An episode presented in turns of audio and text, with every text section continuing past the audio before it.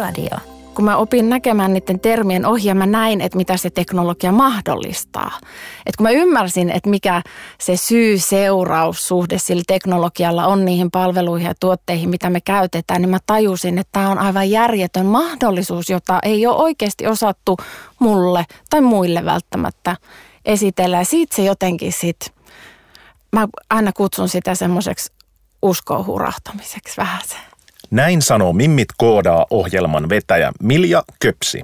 Minä olen Eero Öster ja toivotan teidät lämpimästi tervetulleeksi Älyradion pariin. Milja Köpsi vetää Mimmit koodaa ohjelmaa, joka pyrkii saamaan lisää naisia teknologia-alalle sekä murtamaan myyttiä siitä, että teknologia olisi vain miehille. Hänet valittiin viime vuonna Tivilehden vuoden vaikuttajaksi ja tämän loistokkaan arvonimen lisäksi hän on muun muassa saanut ritariarvon Italian presidentiltä. Tänään puhumme Miljan kanssa koodaamisesta, ohjelmistoalan epäkohdista ja digitaalisesta tasajaosta. Tervetuloa mukaan. Älyradio. Tervetuloa Älyradioon Milja Köpsi. Suuri kiitos kutsusta. Ihan alkuun, onko itselläsi jotain lempipodcastia, äänikirjaa tai muuta sykähdyttävää, jonka haluat jakaa Älyradion kuuntelijoille? Sykähdyttäviä asioita on maailmassa ihan hirveän paljon, mutta noista sun mainitsemista, niin mun on pakko tunnustaa, että mä kulutan niitä aika vähän, mutta mä oon löytänyt nyt tämmöisen, muistaakseni maanantai mysteeri-nimisen murhapodcastin, jota mä kuuntelen aina kävellessäni töihin ja kävellessäni töistä pois ja se kivasti jotenkin set-appaa sitä päivää. No niin. No lähdetään siitä. Missä asemassa sä nykyisin olet? Um, Mä oon hirveän hyvässä paikassa henkilökohtaisessa elämässä ja työssä, niin mä saan tehdä tosi mielenkiintoista duunia Mimmit ohjelman vetäjänä ja jollain tapaa ehkä myös teknologia-alan jonkinlaisena äänitorvena. No mistä sun, mistä sun palo teknologia-alalle kumpuaa? Se on asia, jonka mä oon oppinut mun työssä, koska mä oon siis tullut teknologia-alalle aivan jostain muualta. Ja mun ensimmäinen työteknologia-alalla oli itse asiassa emoyhdistyksen joululahjojen jakaminen. Tonttulakki päähän ja kaikki ne yrityskumppanit, kenen kanssa mä teen nykyään Mimmit ohjelmaa, niin niiden joululahjoja mä roudasin mun ensimmäisenä duunina. Mä siirryin sitten tekemään sosiaalista mediaa meidän emoyhdistykselle ja enhän mä niinku ulkoa tulleena ymmärtänyt teknologiasta mitään. Mä olin ihan yhtä lailla, mä ajattelin kaikkia stereotypioita ja ennakkoluuloja ja se käytetty kieli oli tosi vaikeeta. Et mulla mm. meni monta viikkoa silleen, että mä salaa palavereissa googletin jotain agile-termiä tai, tai muita vastaavia asioita ja yritin ymmärtää. Mutta sitten jossain vaiheessa kävi semmoinen – naks mun päässä, kun mä opin näkemään niiden termien ohjaa, mä näin, että mitä se teknologia mahdollistaa.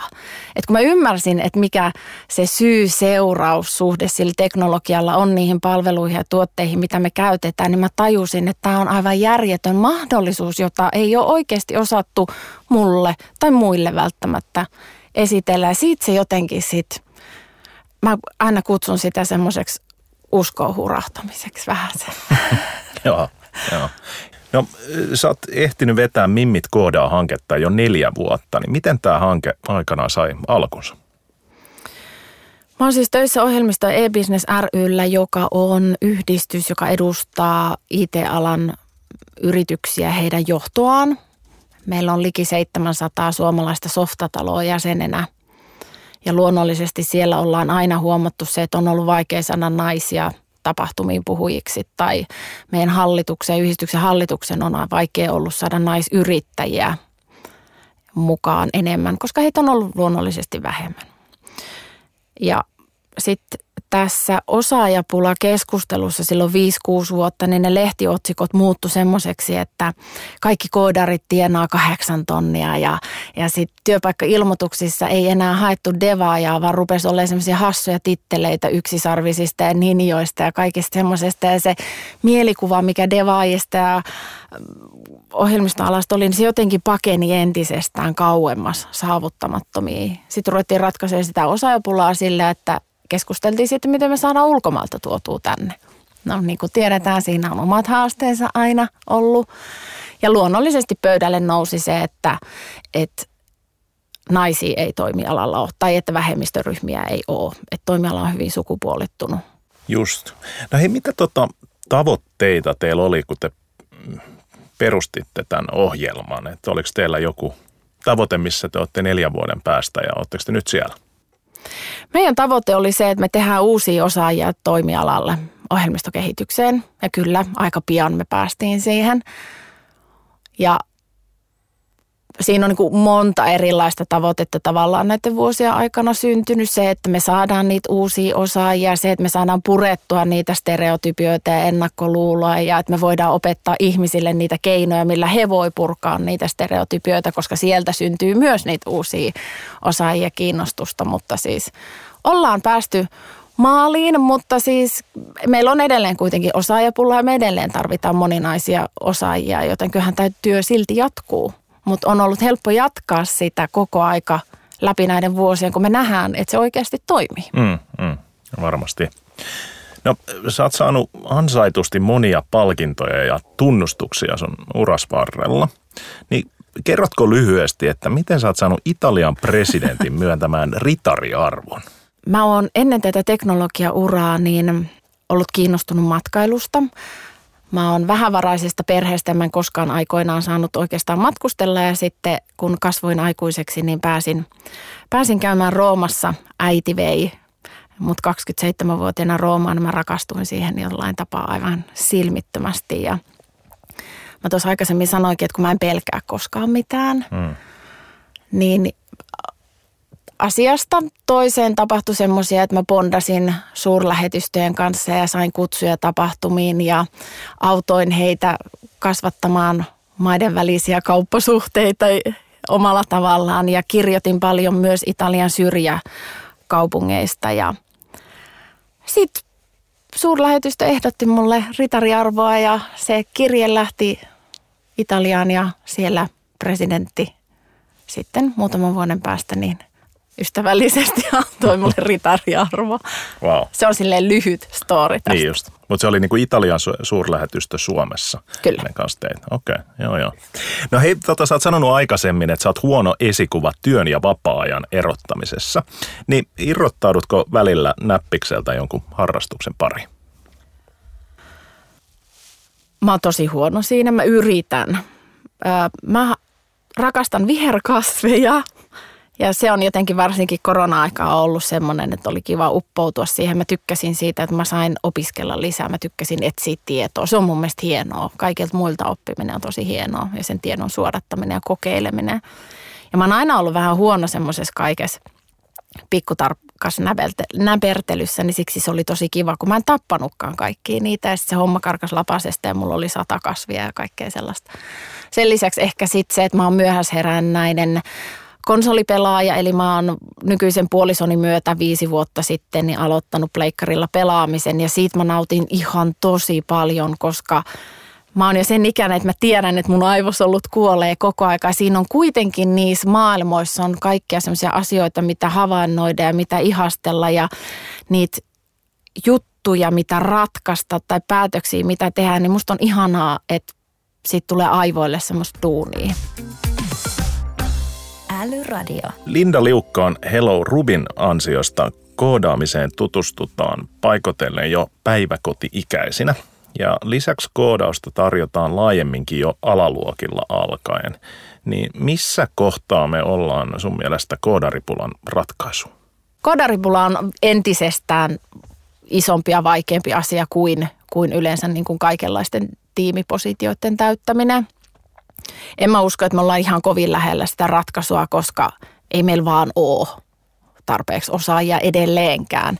Et vaikka kouluihin menee entistä enemmän kundeja ja entistä enemmän myös naisoletettuja tässä kohtaa, ja vaikka meillä on kasvamassa tulevia sukupolvia, joilla on parempi ymmärrys toimialasta, niin on nämä kyllä tosi hitaita liikkeitä. Mm. Koulusta valmistuu kolmen vuoden päästä tai pikaisemmat vuoden kahden päästä. Ja sitten jos ajatellaan, että täytyy olla tietynlainen määrä kokemusta myös alla, ennen kuin sä oot sen syvän päädyn saavuttanut, niin kyllähän tässä niin kuin on vielä useita vuosia. Mm. Plus että se, että on jännä nähdä, että mihin tämä äh, teknologian hyväksikäyttäminen tästä kehittyy, että tarvitaanko me entisestään yhä enemmän ja enemmän niitä koodareita, kun käy, tehdään enemmän tuotteita ja palveluita, vai, vai muuttuuko kaikki ne kirjastot ja kielet ja kehittäminen ja kaikki semmoinen, mitä mä en edes ymmärrä, niin jo olemassa olevan päälle, ja onko niitä helpompi kehittää myös vähäisemmällä osaamisella vai tarviko sinne aina semmoisen hyvin syvämpään seniorin? No mitä keinoja koodaamisen kiinnostavuuden kasvattamiseksi sä näkisit olevan? No ensinnäkin se, että ei tehtäisi siitä niin saatana epäkiinnostavaa, koska siis mun työssä mä kohtaan koko ajan sitä, että meillä on useampi ennakkoluulo stereotypia purettavana, niin on yleensä se, että A, teknologia on vaan miehille – ja se, että, että ollaksesi koodari, niin sun täytyy olla aivan järjettömän lahjakas matemaattinen nero ja että toimialalla ei ole mitään muuta kuin koodaripestejä myös. Ja vaikka me tiedetään toimialalla asiat eri tavalla, niin se, että koko ympäröivä yhteiskunta ja kaikki vanhemmat ja opot ja opettajat ymmärtää meidän toimialasta vaan pienen pilkahduksen.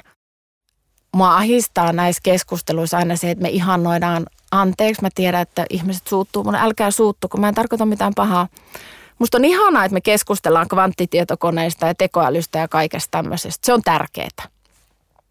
Mutta mä haluaisin, että sillä samalla pieteetillä me oikeasti keskityttäisiin siihen, että ihmiset ymmärtäis, miten teknologia on oikeasti kaikkien muiden toimialojen moottori, koska jos sitä ei ymmärretä, niin ei me saada uusia tekijöitä.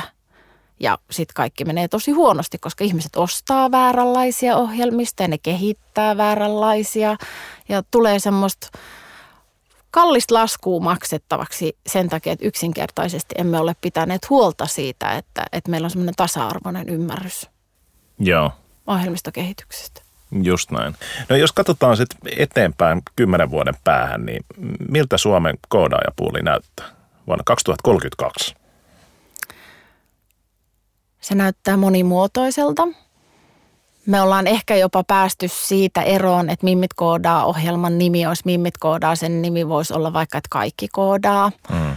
Mä haluaisin ajatella, että me ollaan päästy eroon sukupuolistereotypioista ja että me ollaan päästy eroon teknologia ennakkoluuloista ja me oltaisiin saavutettu semmoinen suurempi harmonia siitä, että jokainen saisi tehdä sitä, missä on hyvä. Ja me voitaisiin ottaa mukaan ihmisiä, jotka on hyviä siinä, mitä ne tekee.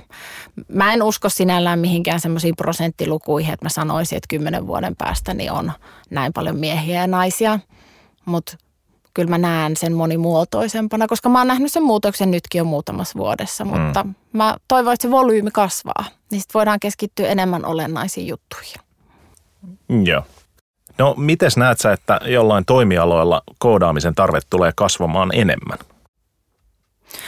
No siis onhan meillä esimerkiksi sotepuoli semmoinen, että jotenkin sitoutuu nyt vähän naurettavalla tavalla siihen maanantai-mysteeriin ja niihin murhiin, että niin kauan kuin sulla on prosesseissa mukana ihmisiä, niin silloinhan prosessit on riippuvaisia siitä sen ihmisen nykyisestä vireystasosta tai kokemuksesta tai kyvystä toimia stressitilanteessa. Ja nythän on paljon ollut esimerkiksi tämmöisiä robotteja, jotka suorittaa leikkauksia. Ja sillähän saadaan eliminoitua esimerkiksi se, että kirurgi ei krapulassa tee huonoja mm. päätöksiä.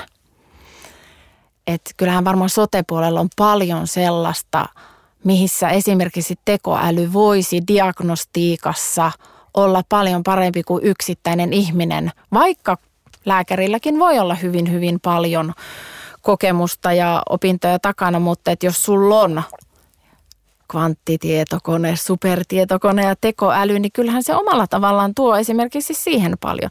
Tai että voiko sairaanhoitaja sen datan ja, ja tietokoneen avulla niin tehdä myös samankaltaista diagnostiikkaa ennen kuin hän päättää, että laitetaanko potilas eteenpäin vai ei.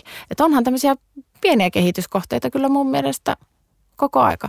Ja onhan meillä paljon niin kuin, nyt on ollut Releksi uutisissa. Releksi on, on ohjelmistotalo, joka keskittyy ratkaisemaan ruokahävikkiä ja minimoimaan sitä ja siinä käytetään hyväksi sitä, sitä kaikkea dataa ja se tietokone tekee siinä paljon toki työtä, mutta että ihmisethän sen käyntiin on laittanut. Että kyllähän meillä on paljon esimerkiksi ilmastonmuutoksen, ruokahävikkiä ja kaikenlaisiin tämmöisiin asioihin liittyviä juttuja, joissa voitaisiin käyttää teknologiaa hyväksi ja varmentaa sitä, että mitä meidän pitäisi tehdä ja miten me voitaisiin tehdä asioita nopeammin ja tehokkaammin ja millaisia kustannuksia siitä tulee tai ilmastopäästöjä vähän tai paljon. Tämä on, tämä on mun mielestä ihana, tämä on mun mielestä ihana kysymys, koska tämä on tämä jotenkin nyt saa mut taas ajattelemaan sitä, että mitä kaikkea se teknologia voi mahdollistaa. Mm, mm. Ja että eihän tästä kontekstista edelleenkään voi unohtaa ihmisiä. Eli siellä täytyy olla ne ihmiset, jotka ymmärtää sen ongelman, havaitsee sen ongelman, haluaa ratkaista se ongelma ja ymmärtää, mistä sitä kaikkea dataa lähdetään hakemaan. Esimerkiksi tekoälyn kanssa niin on hirveän tärkeää, että se tekoälyn tekijät ovat moninaisuutta edustavia, jotta siitä ei tule huonoa työvälinettä meille. Mutta tämä jotenkin ilahduttaa mua, että miten paljon, jos me annetaan teknologialle mahdollisuuksia, niin me voidaankin yhtäkkiä muuttaa maailmaa paremmaksi. Ja mä toivon ja rukoilen, että se on nimenomaan kaikilla se tavoite, että maailmaa muutettaisiin paremmaksi eikä käytettäisi sitä itsekkääseen sontaan. Mm. Joo, joo. No hei sä mainitsit tuossa aikaisemmin, kun mietitään tätä, tätä niin kuin osaajapulaa, niin, niin mainitsit sen, että nämä niin kuin kirjastot sun muut niin tulee – mahdollisesti helpottumaan, eli työkalut paranee, jotta ei tarvi niin syvä osaamista siihen. Ja, ja me ollaan Salesforcella niin tehty pidempään niin kuin no-code, low-code ratkaisuiden kanssa hommia. Mm. Niin miten sä näet, että nämä tulee vaikuttaa ohjelmistoalaan tulevaisuudessa? Että pitäisikö perustaa jo toinen järjestö, jonka nimi olisi, että Mimmit ei kooda tai, tai kukaan ei kooda tälleen neutraalisti? Siis joo, kyllä mä en tiedä, että olisi mä niin kuin kaikkein paras ihminen arvioimaan tätä, mutta se mitä mä oon seurannut muiden keskustelujen ja muiden asiantuntijoiden kommentteja, niin kyllä ton määrä on ihan selkeästi kasvamaan päin, koska ne työkalut ja kirjastot nimenomaan kehittyy, jolloin me voidaan ottaa käyttöön ihmisiä myös vähemmällä osaamispuulilla. Eihän se tarkoita sitä, että kaikista niistä syvän päädyn insinööri, seniori, devaajista haluttaisiin päästä eroon, ja niidenhän pitää myös kehittää näitä low-code-järjestelmiä, mm. jotta muiden työ helpottuu. Mutta kyllä mä uskon, miksi, miksi se jotenkin jäisi ihan saatana vaikeaksi se devaaminen, miksi se olisi aina sitä syvän päädyn hommaa, jos me kerta ollaan nähty jo, että me pystytään saamaan aikaiseksi helpompia ja kevyempiä prosesseja, jotka helpottaa, koska eihän, ja tässähän me tullaan taas tavallaan siihen, että on niin paljon erilaisia tuotteita, on niin paljon erilaisia palveluita, on niin paljon erilaisia prosesseja, että näissä keskusteluissa pitäisi muistaa aina se, että se mikä sopii yhteen, niin sehän mm. ei sovi toiseen. Toiseen päähän me tarvitaan sitä syvää päätyä mm. tai prosessin johonkin vaiheeseen, mutta että kun kehitys kehittyy, niin tämäkin kehittyy. Mm, mm. Aivan totta. Älyradio. No he puhutaan seuraavaksi laajemmin IT-alasta ja erityisesti sen monimuotoistamisesta. Niin miten sä näet, mitkä asenteet ja rakenteet pitää mielestäsi yllä tätä teknologia-alan epätasa-arvoa? Meidän toimiala on hirveän sukupuolittunut ja äh, esimerkiksi palkkaeroissa se näkyy. Ja tämä kertoo hyvin paljon meidän yhteiskunnan työelämän segregaatiosta, sukupuoleen liittyvästä segregaatiosta. Miehet on tietyillä aloilla, naiset on perinteisesti tietyillä aloilla, palkkatasot jakautuu myös tietyillä tavoin samoin kuin etenemismahdollisuudet vaikka me ollaan tämmöinen moderni pohjoismaa, josta ajatellaan aina, että kaikki on täällä tosi hyvin. Meillä on paljon asioita tosi hyvin. Mutta kyllähän meillä on esimerkiksi noiden sukupuolistereotypioiden kanssa rakenteellisesti edelleen ihan hirveän paljon mahdollisuuksia. Sinä ja minä ollaan semmoisessa kuplassa, missä sitä ei ehkä niin paljon ole. Meillä mm. saa mies itkeä ja tanssia ja ratsasta ja olla lasten kanssa kotona ja virkata pipoja ja nainen voi kehi, olla rakentamassa uraa eikä sen tarvitse laittaa ruokaa kotona. Mutta mä näen myös sitä, että kun mä muutin itse maalle, niin siellä esimerkiksi sukupuolistereotypiot saa elää ajoittain hyvin voimakkaasti. Ja nämä on mun mielestä hyvin iso este myös sille, että miten meidän osaajat – jakautuu. Koska jos meillä on edelleen vanhempia, joilta ammatit periytyy äidiltä tyttärelle ja isiltä pojille ja sitten on opettajia ja opoja, jotka edelleen, mulla tulee niitä viestejä, että sä kun oot tyttö, mm. niin sähän voit mennä sairaanhoitoon tai kiinnostaisiko sua ripsiteknikon juttu. Mm. Tai tytölle, joka on itse vapaaehtoisesti ilmoittautunut johonkin IT-kurssille tai koodauskurssille, niin opettaja saattaa sanoa, että älä nyt mene sinne, että kun siellä on niin paljon poikia tai mm. et kai sä nyt haluu.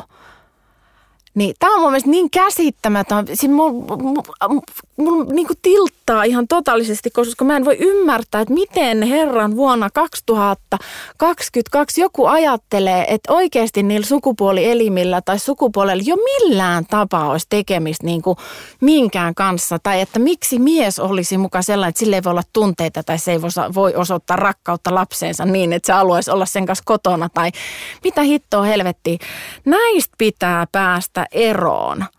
Koska niin kauan kuin meillä on niitä ihmisiä, jotka ohjaa miesten polulle ja naisten polulle, niin ei meillä tuu niin kuin että se on niin syvällä kaikissa rakenteissa, että vaikka me toimialalla itsessään ei ylläpidettäisi mm. näitä enää, niin jos koko muu yhteiskunta ylläpitää sitä edelleenkin. Että se on ihan sama, että et mä käännytän kolme neljäkymppisiä naisia teknologia-alalle, jos 30 ja 40 vuotta ennen sitä kaikki muut on sanoneet, että sinusta ei ole siihen tai se ei sulle sovi. Mm. Niin tässähän on niin kuin iso perustavaa laatua onge- oleva ongelma. Niin jos meillä olisi semmoinen taho, joka oikeasti myös yhteiskunnassa vastaisi siitä, että missä roolissa se teknologia on ja mikä merkitys sillä tekijäpuulilla on.